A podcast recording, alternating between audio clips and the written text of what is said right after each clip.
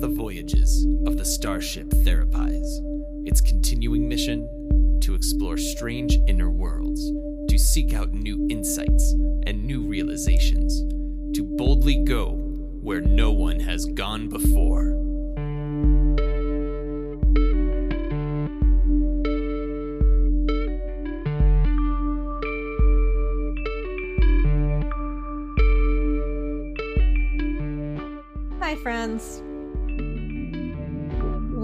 Have anything quippy to say today.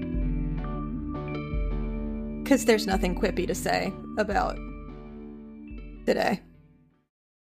Sorry, I need to speak up. I I, I got so serious as to become in incoherent. Um, longtime listeners of the show, you may have like noticed that like my vocal register, not register, but like the sound of my voice tends to go up and down. Um, and I, I've gotten a lot of like production notes about this. and we're at this point where we're like, maybe it's not so much the proximity of myself to my microphone. Maybe part of this is just that I tend to just go softer the more somber Mm-hmm. the situation. And we've reached a level of somberness um in the United States right now. Well, no, globally. We'll just go globally. Mhm. We've reached a level of somberness where like if I were to like hit that place sonically, you just wouldn't hear me anymore. Yeah, it's like the part of the subtitles uh, when it, just says inaudible. Yes. Yes. Yes. And this is apparently this is how Vulcans honor what is truly awful by not speaking. that, does, that does sound very Vulcan. Um, yeah, we we sat down to write our usual little intro Uh-huh. bit, Mm-hmm. and uh, there there were there were just no bits a biting. So No. we decided that today we're just full on breaking the fourth wall. Mm-hmm. I mean, it wasn't much of a wall anyway, but we're saying More like a thin veil. Yeah, we're saying fuck no to that sheet of paper. And And you're just getting us live and I mean not live. Not live. just- but we're No. here. You know, we're, we're here, here. to to hold space and to attempt to I, I don't even know if like we're going to process things today, but we are going to try and hold space and be present um for where things are at.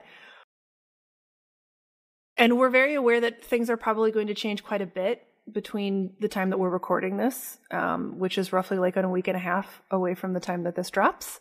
Um, Yes, we're recording this on June 1st. on June 1st. It has been a week since um oh, I'm just just like blanket trigger warning on this app.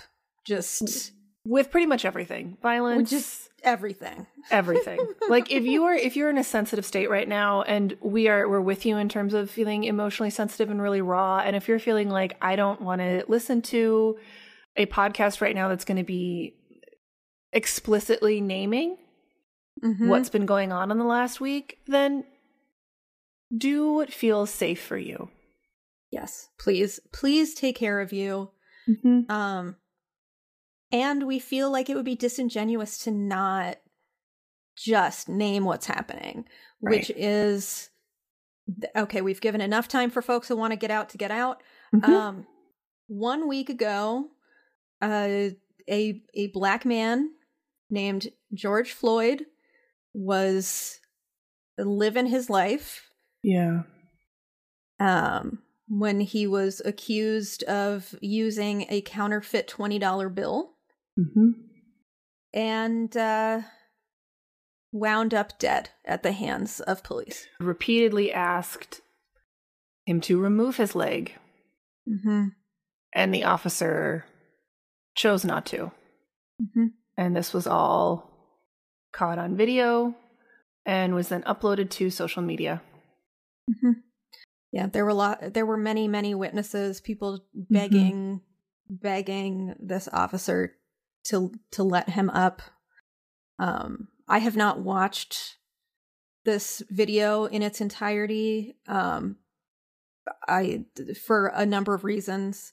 The main one is that I I don't need to see uh, another black man be murdered at the hands of police. No. I I don't I don't need to witness that.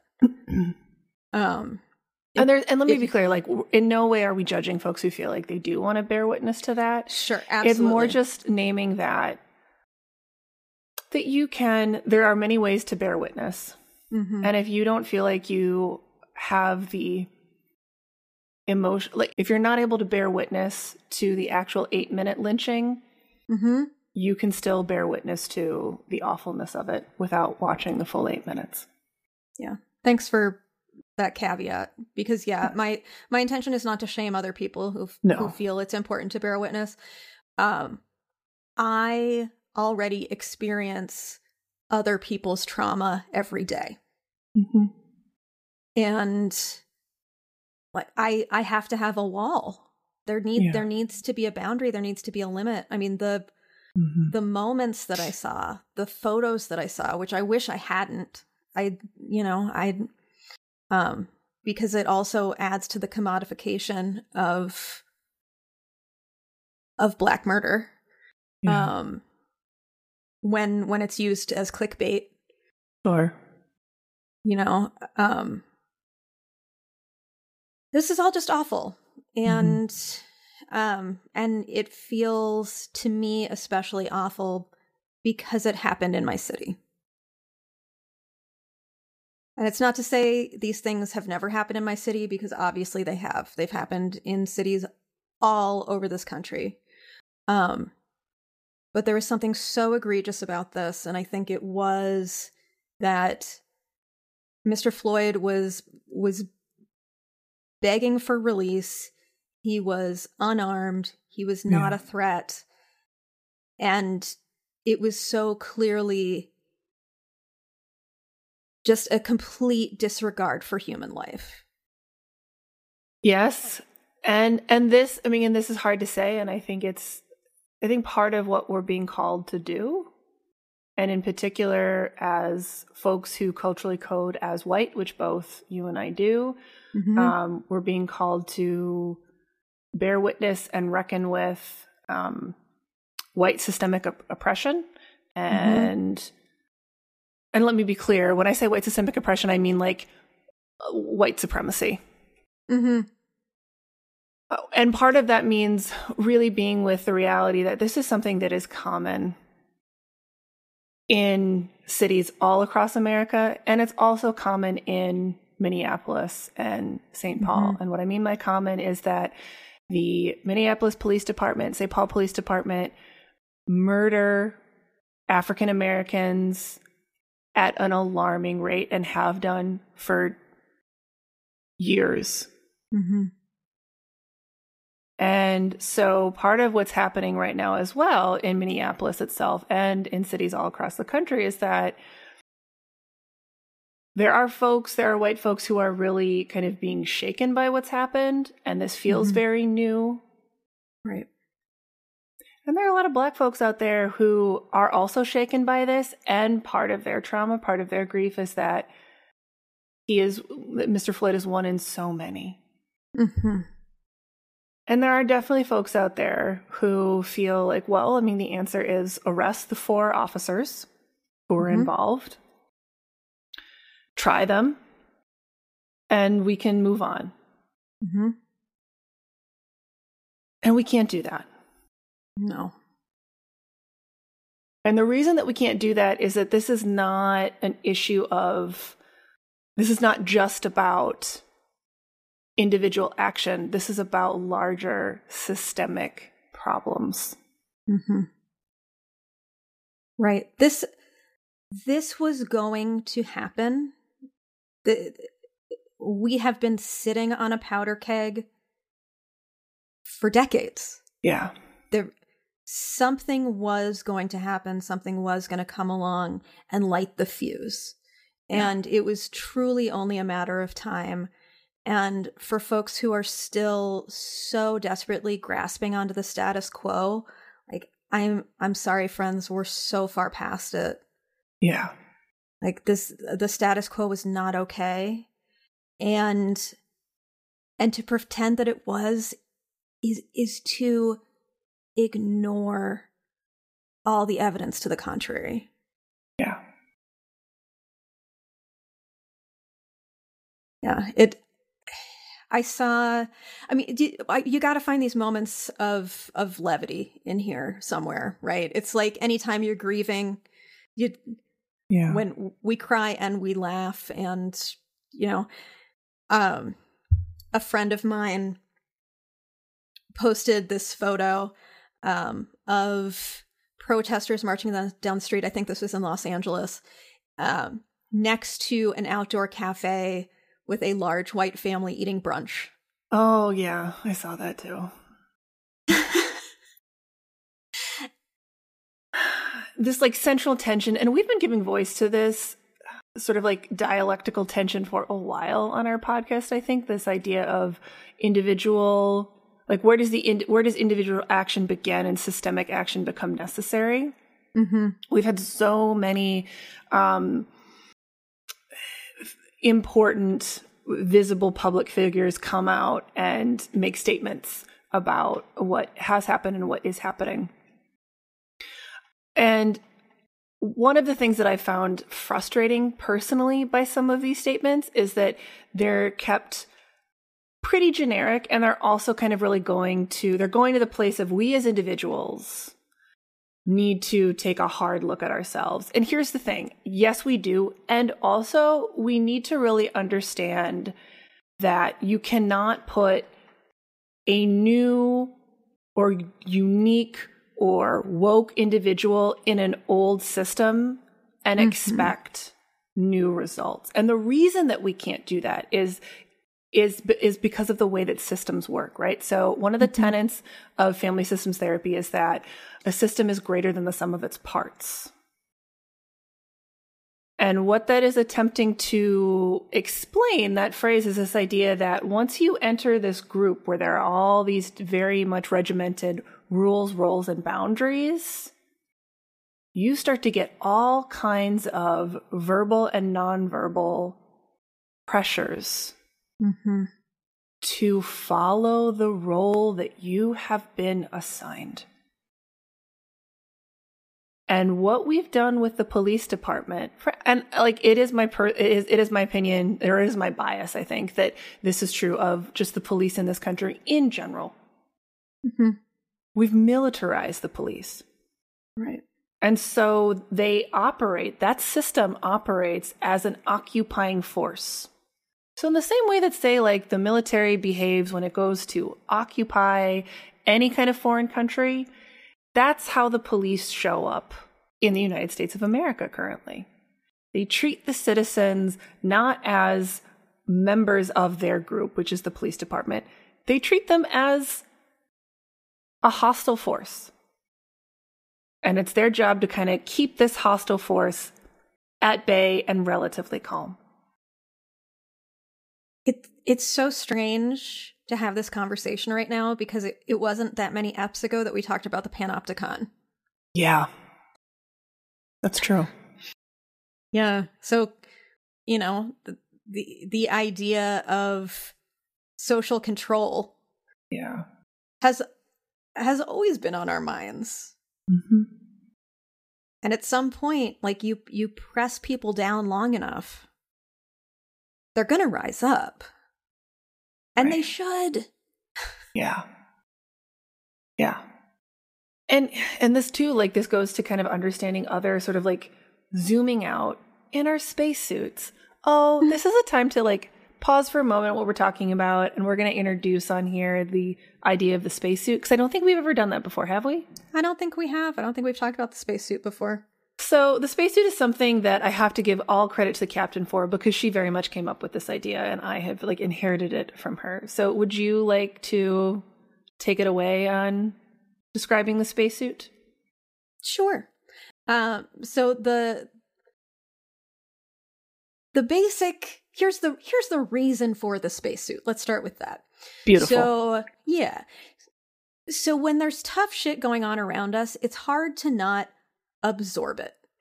You can imagine if you your your fragile body was floating out in space without any covering, that'd be a real problem. Mm.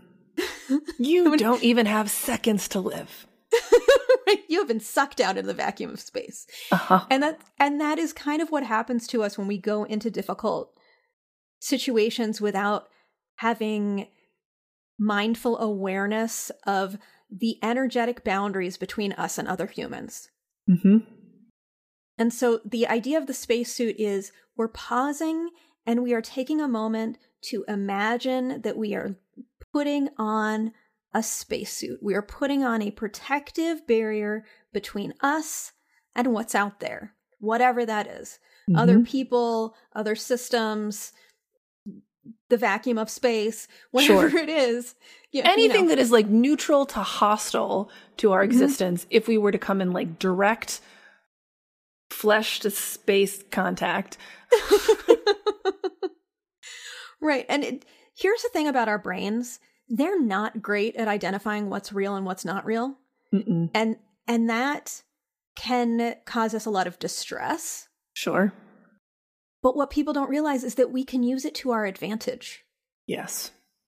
Because the same way that your brain can catastrophize and imagine, like, oh, well, if I, you know, I, I can't even think of a catastrophe right now because fucking everything is catastrophic. I can't think of a fake catastrophe right Catastrophes now. are happening right now. Um what if I walk outside my home and get struck by lightning? Okay, great. Yeah, that's that seems pretty unlikely. It does, but also who knows at this point, but we're going to go with that being unlikely. The more I imagine that, the more my physical body and my feelings start to react as if that were about to happen. mm-hmm. Because again, if we start imagining something, very hard for the, our internal systems to realize it's not actually happening. Right. So we can take that information and use it to our advantage by imagining something helpful, useful, healing. Mm. And so I would invite you to take a moment, maybe even try it out right now and see how it works for you. Is just kind of like pause for a 2nd Mm-hmm. find a comfortable spot to be, turn inside, whatever that means for you. It might mean you close your eyes or you find something pleasant to look at. Start to slow your breathing just a little bit. You know, notice if you've been breathing very quickly and very high up in your chest, as many of us have been because we're in a heightened state of Distress, because Thank we you. are living in catastrophic times. y- yes. Mm-hmm. I was trying not to say heightened state of arousal because that makes it sound like something sexy is going to happen and nothing sexy is happening. no, sadly, this is no. the this is the bad kind of arousal. No, Mhm. I don't want to say good bad. This is the uncomfortable kind of arousal. The, right, right. It, it's um. What do I usually tell folks? Anxiety and excitement sit right next to each other on the emotional spectrum, and part of what that means is that they feel really similar in the body. So, like when I'm excited, what happens? My breath goes a little bit higher. Maybe my voice does too. My pulse quickens. What happens? Did I say that that's what happens when I'm excited? you said excited first. Great. The same thing's going to happen when I get anxious. Mm-hmm. Yeah. So turning back to your breath after you got Mhm. distracted by us, um, just bringing your awareness to your breath, and then starting to picture in your mind's eye Mm-hmm. a spacesuit, Yep. and start to affix it to your body.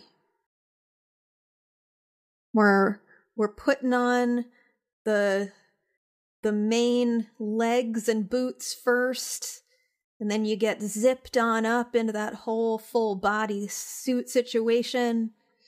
And you get your gloves put on. Make sure that all the fasteners are fastened tight. Because if Mhm. you're wearing the suit, but your fasteners aren't tight, you could still get some space on you or other people's negativity. Either Mhm. way, we don't want it. And then, last but not least, that helmet goes on, gets all affixed. You can feel that flood of oxygen being provided to you by your spacesuit. You are safely encased and protected. And with that image in mind, mm-hmm. then go back into the difficult thing that you need to do. And anytime you feel like, uh, I think there's a leak in my spacesuit, mm-hmm. take a sec. Turn back inside. Make sure all your fasteners are fastened. Everything's everything's all tightened up. Um, and this this is this is there for you anytime you need it. Mm-hmm. Thank you so much for doing that. I really love mm-hmm. when every time you do the spacesuit, it's a little different every time. I think the first time you ever did it with me, we were focusing on like the boots and all the different fasteners and straps. Um, and I would hopefully, listeners, you are you've mm-hmm. pictured said spacesuit, you're in your said spacesuit. So then I'm going to invite you to do what I often invite my clients to do, which is imagine that the three of us, so you, me, and the captain, we're all in our different spacesuits and we are hovering above our planet. Mm-hmm. And we have those little sort of like I don't know what they're called. I call them like jet packs or air packs, depending on mm-hmm. where I'm at verbally that day. And they're the they're what you use to kind of like put put closer mm. to your fellow astronaut. So that's mm-hmm. that's where we are, the three of us.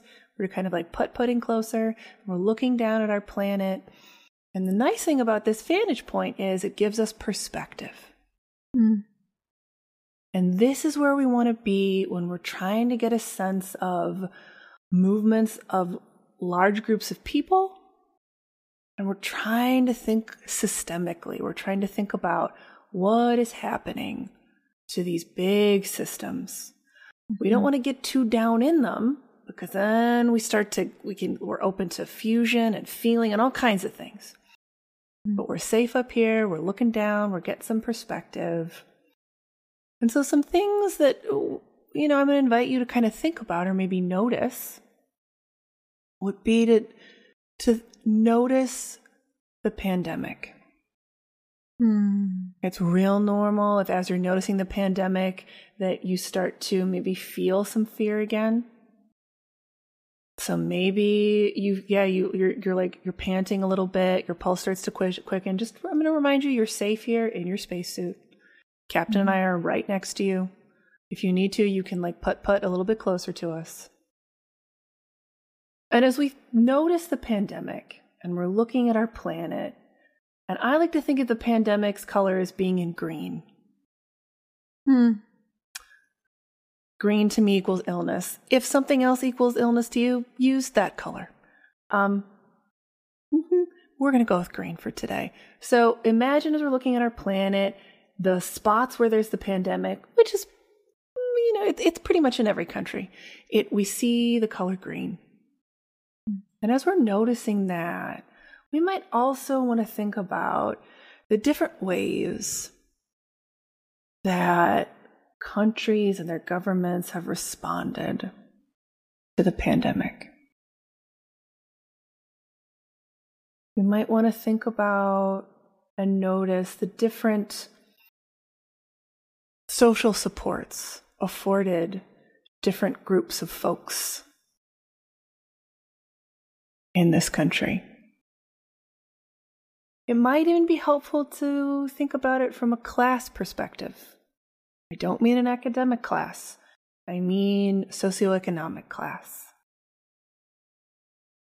The more money you have, the greater access you have to resources.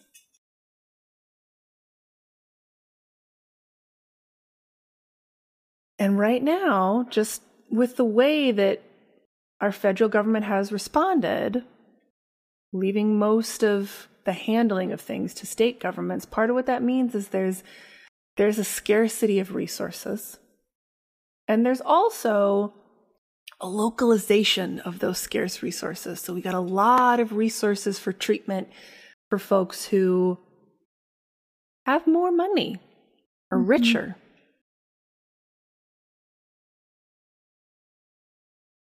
And this is where we also might want to notice and bring in um, some some racial awareness, right? And some of you who, especially those of you who listen to the podcast for a long time, maybe you listened to our last episode about the Westworld construct, you may be thinking, but wait a minute, race is a construct, it's something we created. Yes. Mm-hmm. And we created it a long, long time ago, and we continue to use it. And that means that even though it's created, it has a lot of power.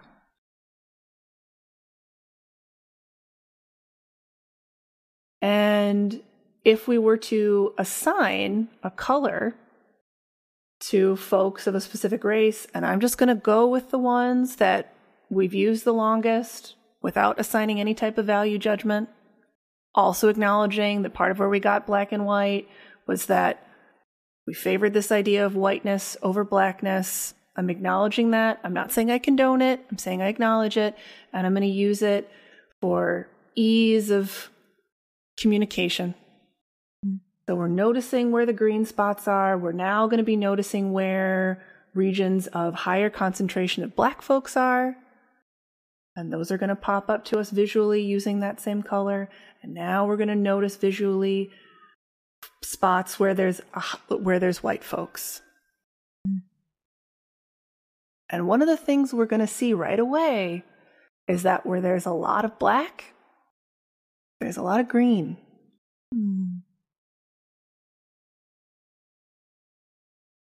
Mm-hmm. In general, black folks have been hit harder by the pandemic.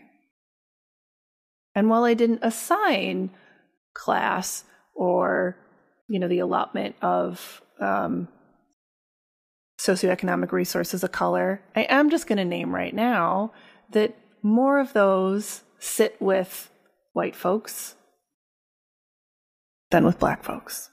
Mm-hmm.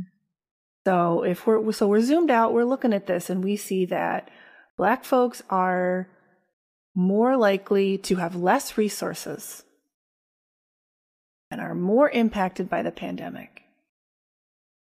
And the federal government has not done much to address any of those concerns.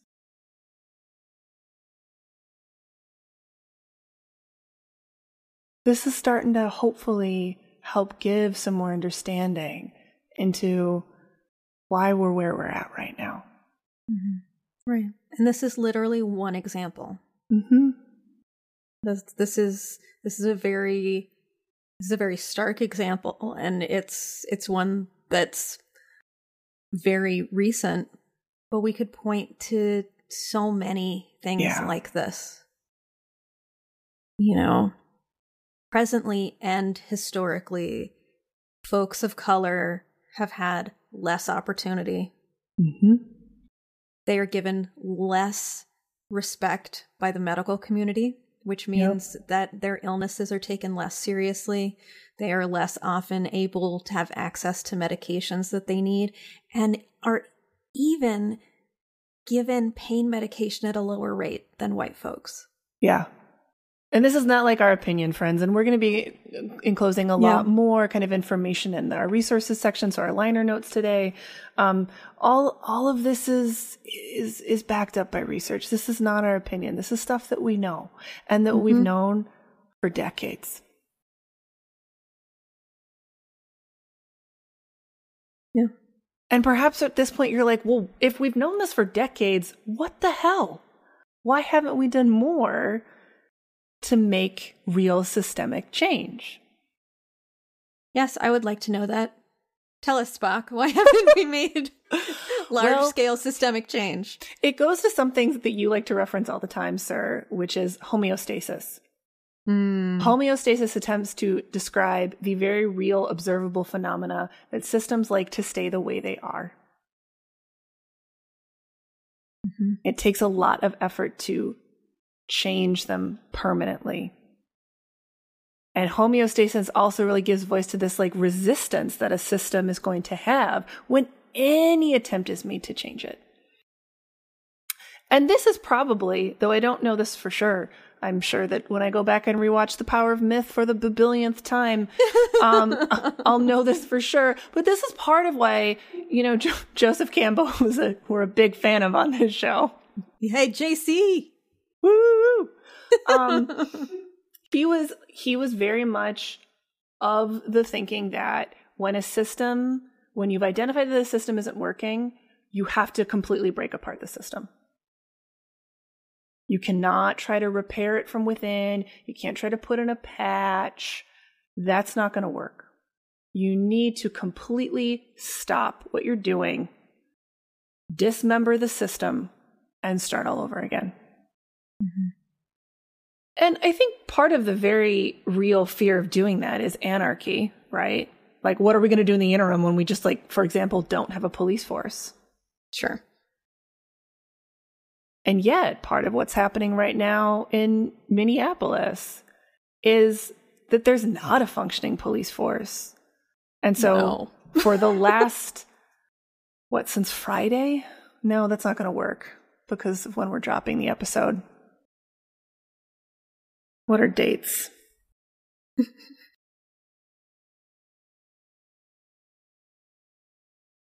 Here we go. Okay. So from roughly May 29th, which was a Friday, through June 1, which is a Monday, so the day we're recording, what folks in in in the city of Minneapolis and in the, much of the city of St. Paul, folks are having to defend their homes mm-hmm. from the police, from the National Guard who's been called in. So for folks who are already who are worried about some anarchy, part of what I want to offer today is we're kind of there already. Right. Right, just because we're not naming it doesn't mean it isn't real. Right. Yeah, and and the reality is if you go walk outside mm-hmm. in some of uh, these neighborhoods that are harder hit, like there there is structure, there is order. There I mean like it it is it is community created. Yeah. Um I'd say the maybe the best example is with um the indigenous folks who have just created an amazing system for policing self-policing their neighborhood right now and they they took down these uh these white teen kids who came in from I think Wisconsin. Yeah, that's right. I saw them. I saw them on the yeah. Um, yeah. yeah. and they made them call their moms. uh-huh. Can you Which, imagine that? Like getting a getting a call from some like nice sounding human being like, "Hi, I have I have your son or daughter here." Mm-hmm. They're going to explain to you why they were trying to terrorize my house. Right. Yep, yep. They're going to explain to you why they uh, crossed state lines to to abuse marginalized populations. Okay, here's Ricky. Ricky, here's Ricky. tell mom. Tell mom what's up. so, is it possible that Ricky's mom might get on the phone and express support and even maybe even pride in what her son did? Sure. And that's not a given. No.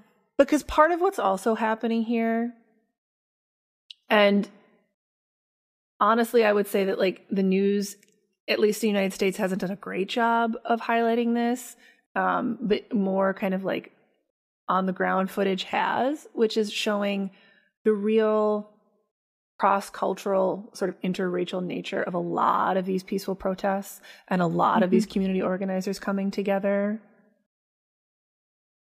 that in many ways this truly is a far more multicultural moment.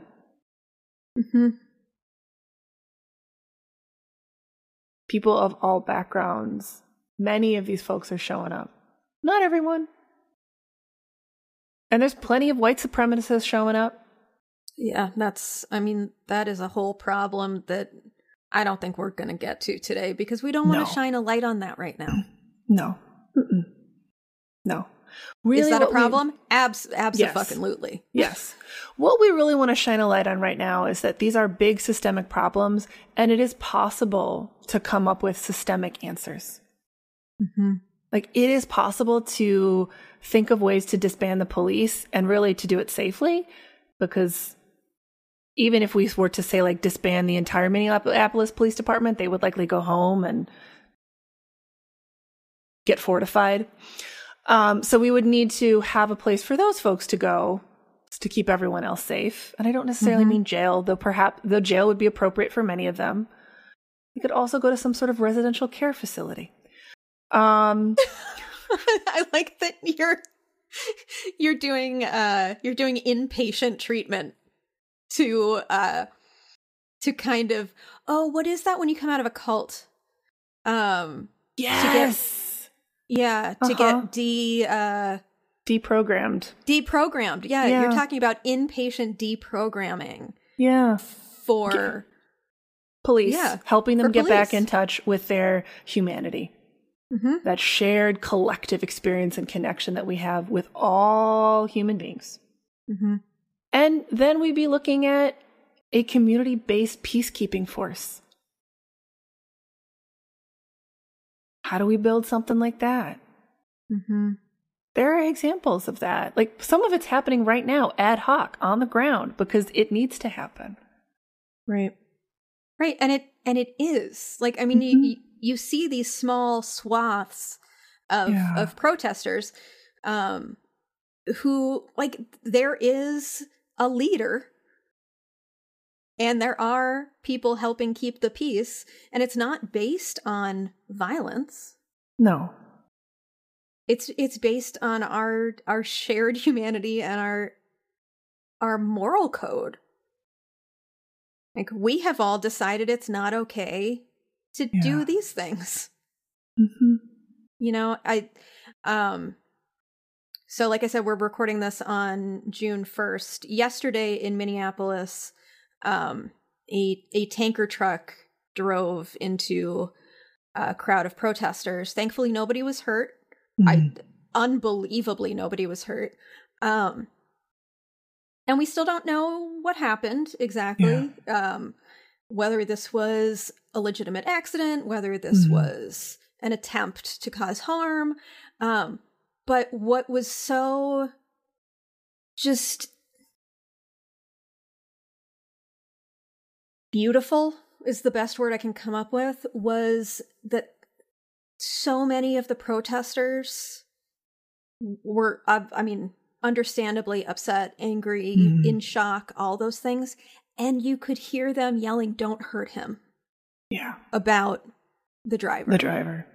because they don't know they didn't know they Right. don't know if that driver meant to harm anyone if he was just in the wrong place at the wrong time like did he did he really wind up on the highway before they closed off the exits i don't know Right. And, But- and even if he did mean to harm someone, you know, this is making me think of The Expanse. I mean, I like the book series too, but I'm thinking actually of the Mhm. show, this most recent season. And I know that like you have you've long bid adieu to The Expanse. It just did not speak to you. But there's this I great. didn't. It just I like the way you describe it to me. It sounds much more interesting when you describe it to me than when I watch it. So there's this great scene in season four with uh, Ashford, who's one of the who's one of the belters, and he he and Drummer, who's the captain, have this very contentious dynamic. But Ashford is attempting to explain to his, I guess, his belter comrades why they need why it's important to stop killing people without any sort of like official s- systematic judgment. Mm-hmm. And what he's attempting to explain is that that like he's attempting to talk about like the cycle of violence. And he has this beautiful speech that he talks about. He's like, you don't understand. You kill this person here and they have a family. They have a friend. They have a parent. They have a partner. They will be upset. They will come after you. Mm-hmm. It never ends. It doesn't end if you kill him here. It's just the beginning. And we've been doing this for such a long time. And for those Right. of you who aren't familiar with The Expanse, the Belters are very much the disenfranchised community um, in this uh, sci fi futuristic reality in which we have figured out ways to colonize different planets. And so you have the Earthers, you have the Martians, and then you have the Belters, who are basically like they're the proletariat. They're they are the they're the black folks, honestly, Mhm. of this particular uh, cinem- uh, not cinematics, it's television show, but this particular universe. Mm-hmm. So they are the marginalized, they are the underrepresented and the overworked, the undersupported. Yeah. I love that you brought up that example because that's that's right. That's true. Whether whether this guy who drove the tanker truck, whether he meant to or not, it is our choice, as Viktor Frankl would tell us. It is our we get to decide what to do with that information. Like Yeah. we get to decide what to do. We get to decide what to do with the life that is given to us, the time that is Mhm. given to us. Thank you, Gandalf. Yeah. Um, And it's and really part of what government should be doing. Part of what I think government should be doing, it should be doing two things. It should be helping to allocate resources. It's it should it's designed to address the scarcity of resources problem, mhm. and it should be working to ensure that every person is empowered to make decisions about the life that is given to them. Mm-hmm. Yeah. And resources are a crucial part of that. Right. It- it- Scarcity of resources will cause violence. Yeah. You know, it, it's like that's, and we know this. We And do know this. just- And that is the great we. The great we know this. Mm-hmm. And so it is used to Yeah. keep certain members of our society down. Yes. This is this is done knowingly. This is done to keep society stratified. Mm-hmm. And like Be- why? Not just because Mhm. of homeostasis, but also because Right. If you want to have some people that are really high on top, like the Mhm. Jeff Bezoses of the world, you must have a extremely underserved underclass because you don't get the really really wealthy without being able to make use of big chunks of human capital. Hmm. Yeah. Which, if this isn't something you've given a ton of thought to before, is probably really fucking uncomfortable to think about. Yes. And that's and that's fair. Hmm You may have at this point in your own spacesuit been like, Spock, Captain, I'm going to need to, to put put myself back to the spaceship. And that's okay. You get to Mhm. do that. The invitation here is to take breaks as you need to restore, to revive, and then to come back. Mm-hmm. Right. Yeah, there there's gonna be discomfort here. Mm-hmm. And and that's fair. Yes. Because because you know what, if you came up with any kind of privilege, some of this info might just literally be new to you. Yeah. And that is not a reason for self-flagellation and No. shame. It's just how it is. Well, and it's part of our greater system, right? Because Right. this is not necessarily something that we put in public education. No god no. And it's not and it's not necessarily something we put in private education because part of what we're doing is we're telling history slant hmm By the people who wrote it. by the people who wrote it, by the people who are in positions of power to have Mhm. their words written down as words that stay. To paraphrase one of my favorite lines from the Dark Crystal movie.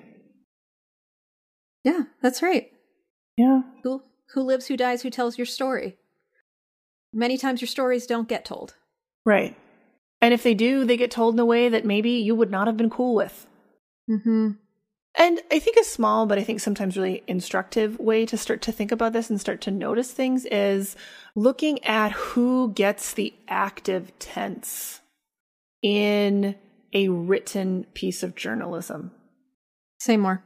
So presently, and I have to actually give credit to our producer for cueing me in on this right now, a lot of like major news publications, they're using the active tense to describe when protesters commit violent acts.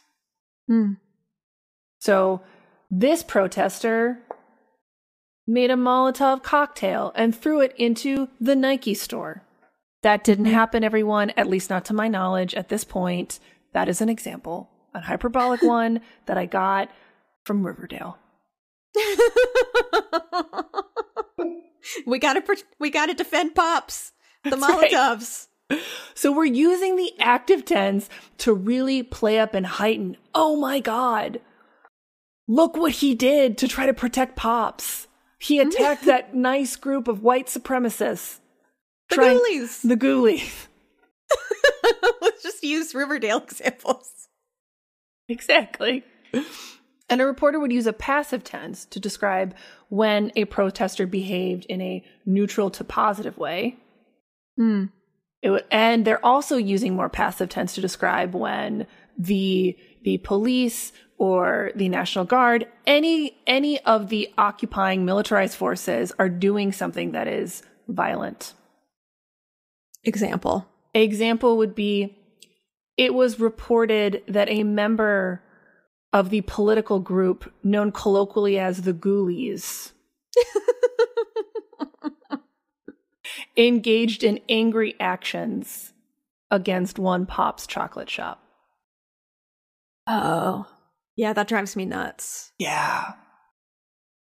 Yeah, that I, I mean the the most egregious of these is and I might have used this language at the top of the pod cuz I was just cuz it's so in my brain, but saying that Mr. Floyd died at the hands of not that uh, former officer former officer Chauvin killed him.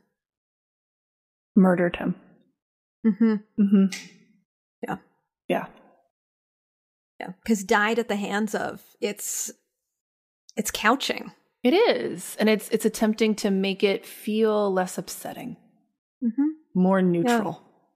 Not then- unlike the coroner's report that came out. Oh, oh, yeah. And I mean, I name that I might have said it that way because I think it's important for us to name when when we've done a thing, Mhm. not to not to shame ourselves again, No.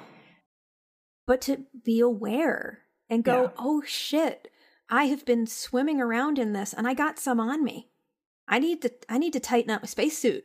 hmm yeah. I need to be aware. And this is where in and this is where individual individual action is powerful and important and has its place. Mm-hmm. It is it is then about it is it's both end.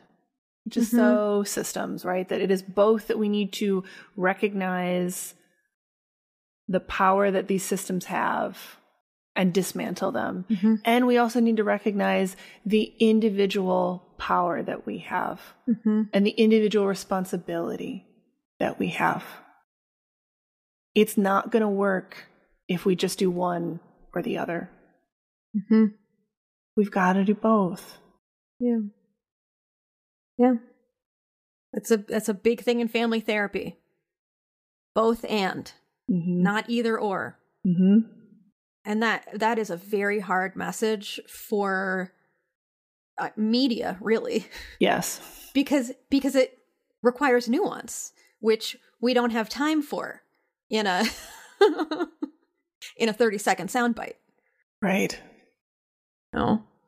Like we are we are uncomfortable. The the greater we are uncomfortable and we have to act. Both things are true. Mm-hmm.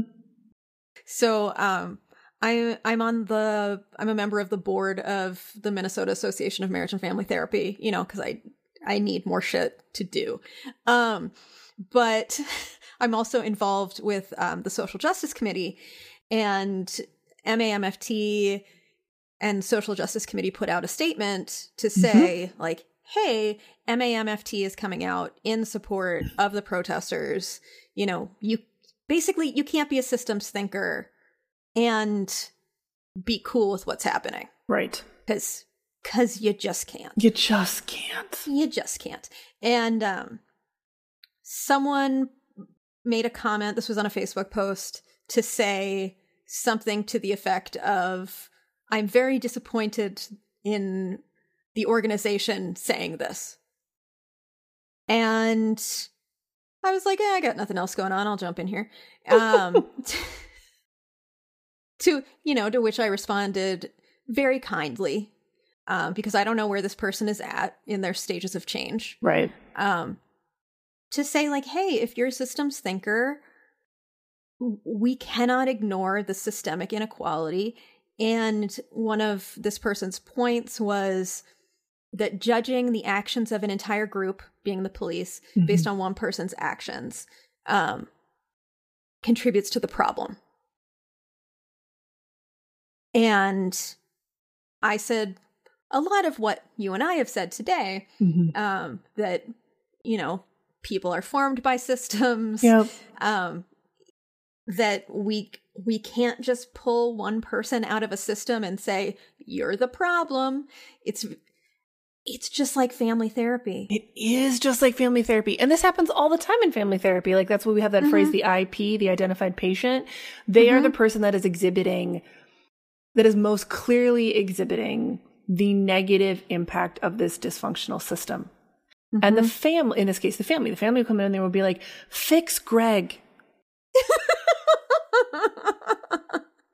Greg is struggling. What's going on with Greg? And part of the family therapist's job is to be compassionate and curious and understand Greg's symptomology within the broader framework of the family. So to understand the rules, the roles, and the boundaries that are creating this dysfunctional relational group. hmm And then to help the family figure out what is possible. Can we renegotiate some boundaries? Can we change some rules? Can we help roles be some more flexible?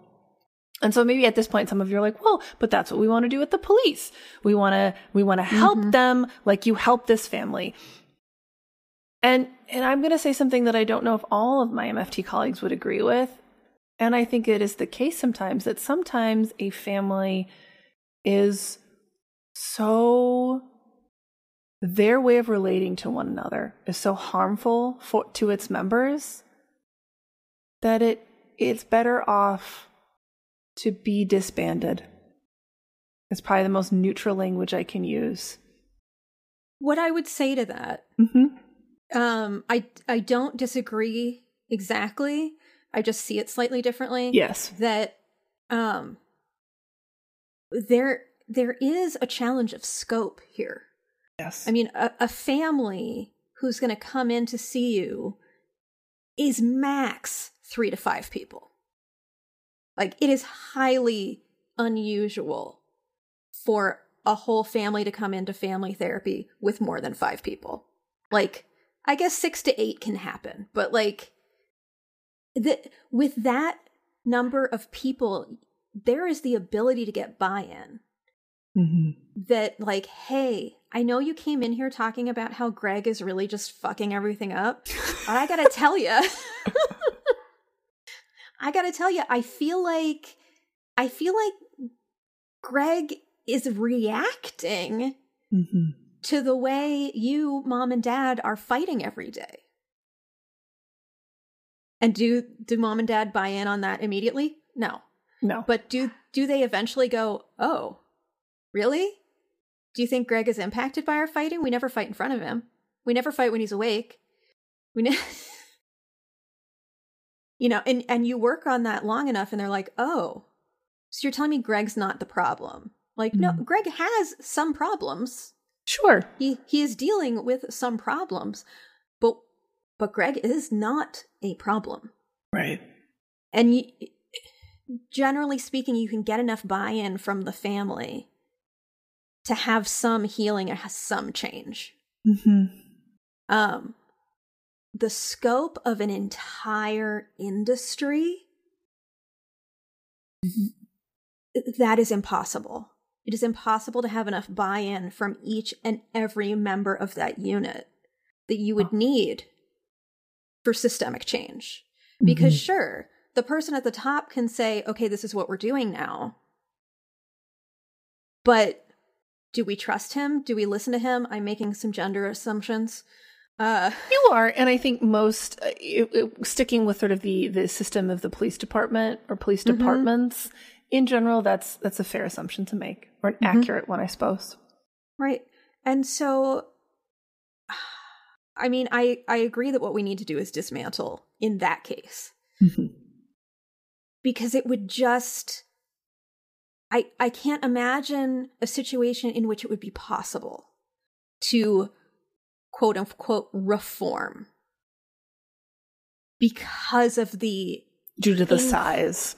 the size and the incredible pull of the homeostasis. Mm-hmm. Because if you have mom, dad, and Greg, like homeostasis is going to pull, and then one of them is going to try and reset, right? Mm-hmm. One of them is going to say, Hey, you know, Greg's going to say, Hey, dad, remember we're supposed to practice our skills. Hey, we're going in to see Larissa on Friday. Remember we said we'd try to do this thing. And yes, it is usually the kid reminding the parents. Yes. Um, um, how can that happen mm-hmm. in this scope?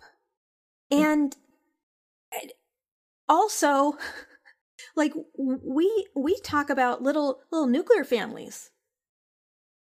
Like, okay, maybe you could do it with one precinct. Mm-hmm. But what about when that precinct loops in with the rest of the department? Right. when that department loops in with the departments in the rest of the tri-state area and like Mhm. it just how without having literally like a family therapist in each this is part of what I was imagining. I was Police like, okay, well, if we want to go with this idea of scope, if we feel like scope is the issue, then we'll just break everybody into like work, like breakout groups, little triads, maybe some quadrads, if that's even a word. And uh and yeah, just just assign the family therapist to them. And this is and like and could that really cause a lot of growth? Probably.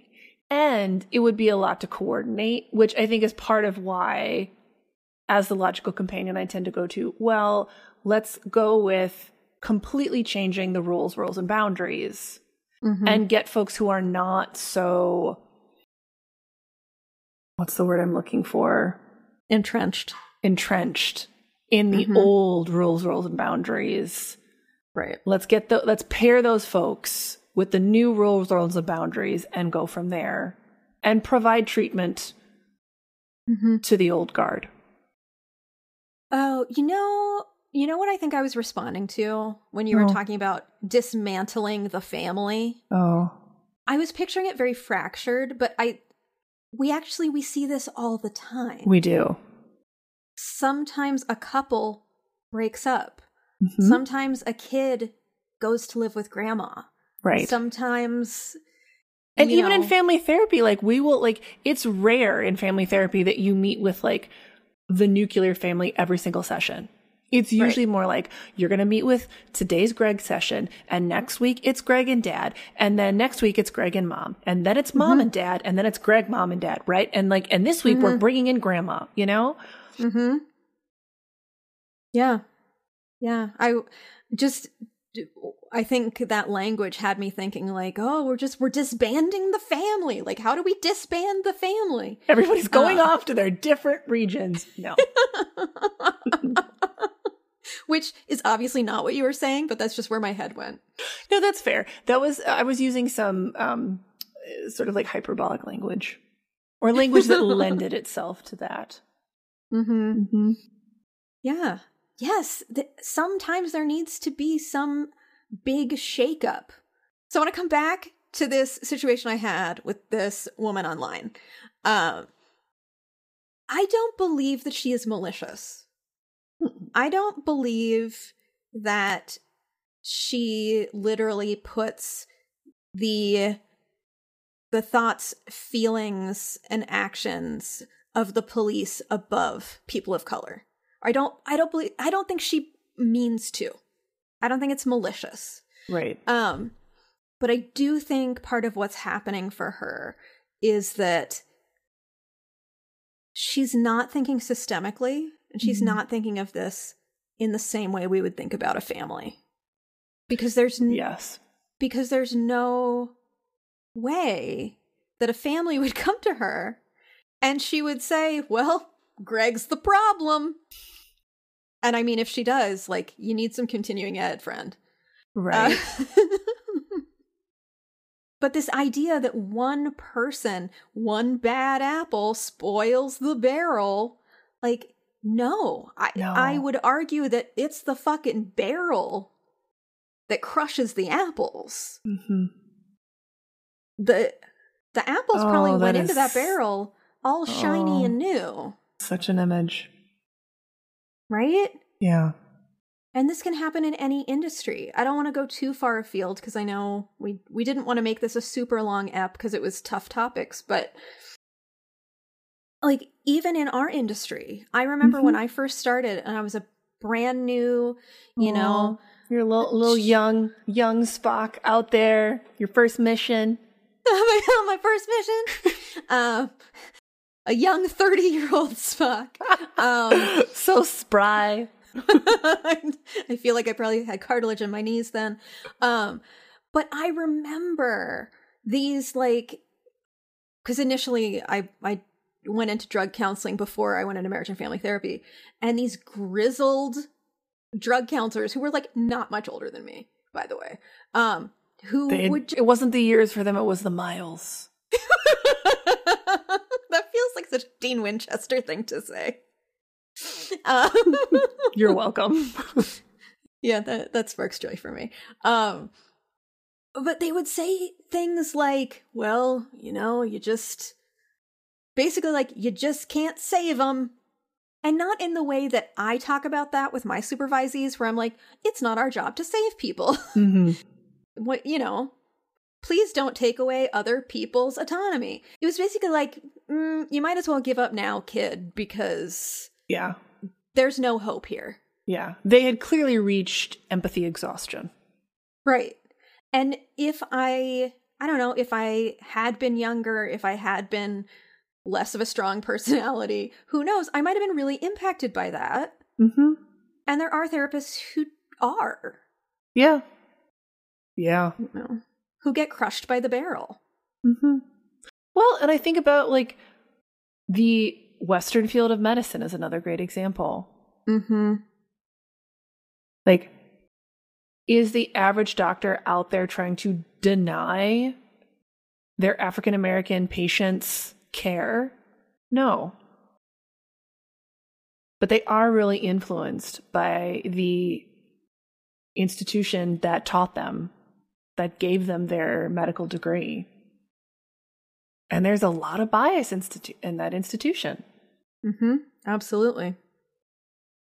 Yeah, and and as we've talked about with Westworld constructs, I mean, the, these are ideas that eventually become irrefutable laws, Mm-hmm. even though they're not. Right. But there, it becomes an irrefutable law that that black folks are drug seekers. Even though if you pulled that individual Dr. Apple out of the barrel, Right. and you were like, okay, so look, look here at this human sitting across from you in pain. Yeah. Do you believe that they should get something for that pain? Like, Mhm. I, I think they do. yeah. So, I mean, s- systems can be wonderful and systems can be damaging. Yes. And thinking systemically helps us to understand major major global moments like the one in Mhm. which we are all living. Right. We can get outside of ourselves a little bit. Yeah. And I think that's what the commenter on that Facebook post could really use. Mhm. And I mean, I don't think she's going to hear that from me, but I th- I think like that's some of what needs to happen here Yes. is is that especially folks who code as white in this country need need to do some more systemic thinking. Yes. And just as an aside, folks, and I have no doubt that we'll, we'll go into this more in a future app, but part of the reason we're referring to this idea of culturally coding as white is that whiteness in and of itself is a construct. Mm-hmm. It is created. And it's important, and it's really important for folks who culturally code as white to begin to separate themselves from the constructs of whiteness, Mm-hmm. to really look at the white mask. And for folks who know, yes, I'm totally cribbing from And I'm not going to try to do it in French right now because that's just, it would make everyone sad. It's f- friends. I, and I can't, I have to try. Okay, here we go, everyone. I'm going to give it a go on pronunciation. Franz Fanon.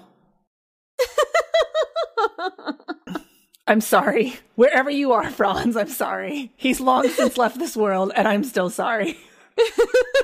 he's he's in his spacesuit and he's like, damn it. He's like, damn, that No, you know what he's like? He's like, merde.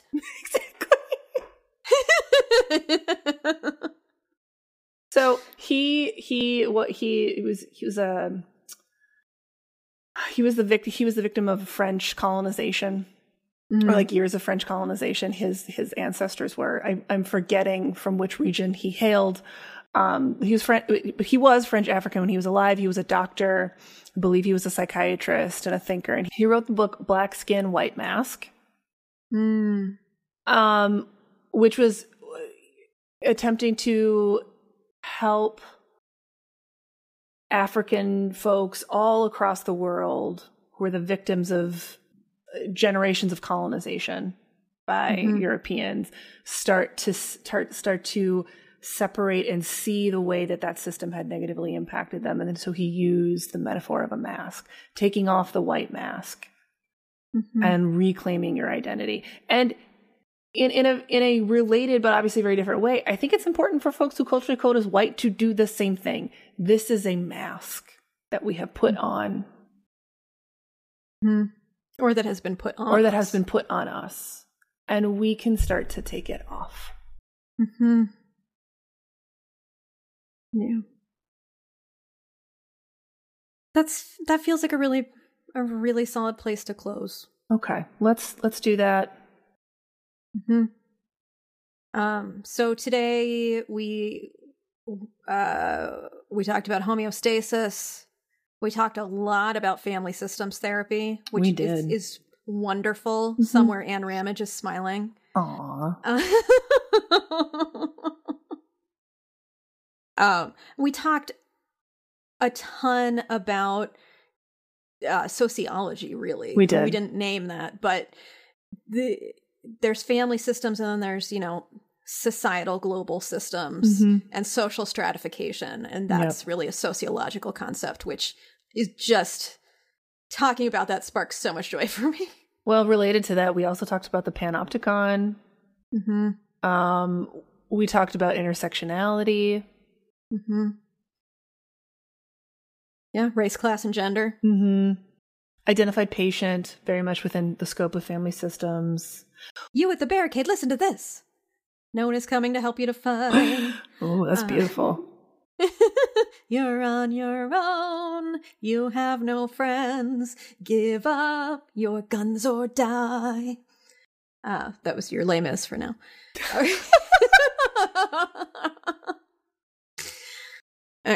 Uh, fandoms for today. You you The Expanse, Riverdale, mm-hmm briefly Supernatural. very briefly, but we got it in there. Mhm. Snuck it in there. Mm-hmm. Um, did you bring up devs? I did, we not. just say I did Okay. not. I used devs to really prep myself, and then I didn't talk about it at all. Okay, that's fine. I wrote down some things we didn't talk about either. which which feels fine. Oh, wait, we should add this. Um, as we mentioned at some point in the episode, included in the liner notes is going to be a list of resources. Um, if you're interested in doing further reading, we're also going to include in those lists of resources organizations that are doing really meaningful and helpful work right now. And so if you want to engage with them either by donating or engage with them by volunteering, you can check that out too. And before we close, I just want to say if if you are someone for whom the idea of being a quote unquote frontliner is terrifying, um, that's okay. You don't need to be a frontliner. Really, our work here, and I'm using the our for white folks, is, is to is to start to broaden our own minds. So it's that idea of micro versus macro activism. And this is an opportunity to go micro that will become macro. So, reading a book, watching a video, maybe becoming part of a Facebook group that is activist minded. I mean, those are all meaningful micro activist actions that you can take that are no less valuable than being out there marching. Mm-hmm. We may be at the helm of the ship, but we know who really keeps us running. Thank you to Ensign Kyle Rebar, who composed our theme song. Thank you to Lieutenant Catherine Mandycat Duthie, who designed our beautiful cover art. And finally, thank you to our fabulous producer, Lieutenant Commander Brian Therens. He's sad too. Join us for our next app on who the hell knows what's going to happen before we record next. We're not promising anything anymore. and be sure to follow us on Facebook, Instagram, and Twitter. And the very best way that you can support our podcast is to subscribe, rate, and especially review us on Apple Podcasts. And be sure to tell your friends. And as always, live long and prosper.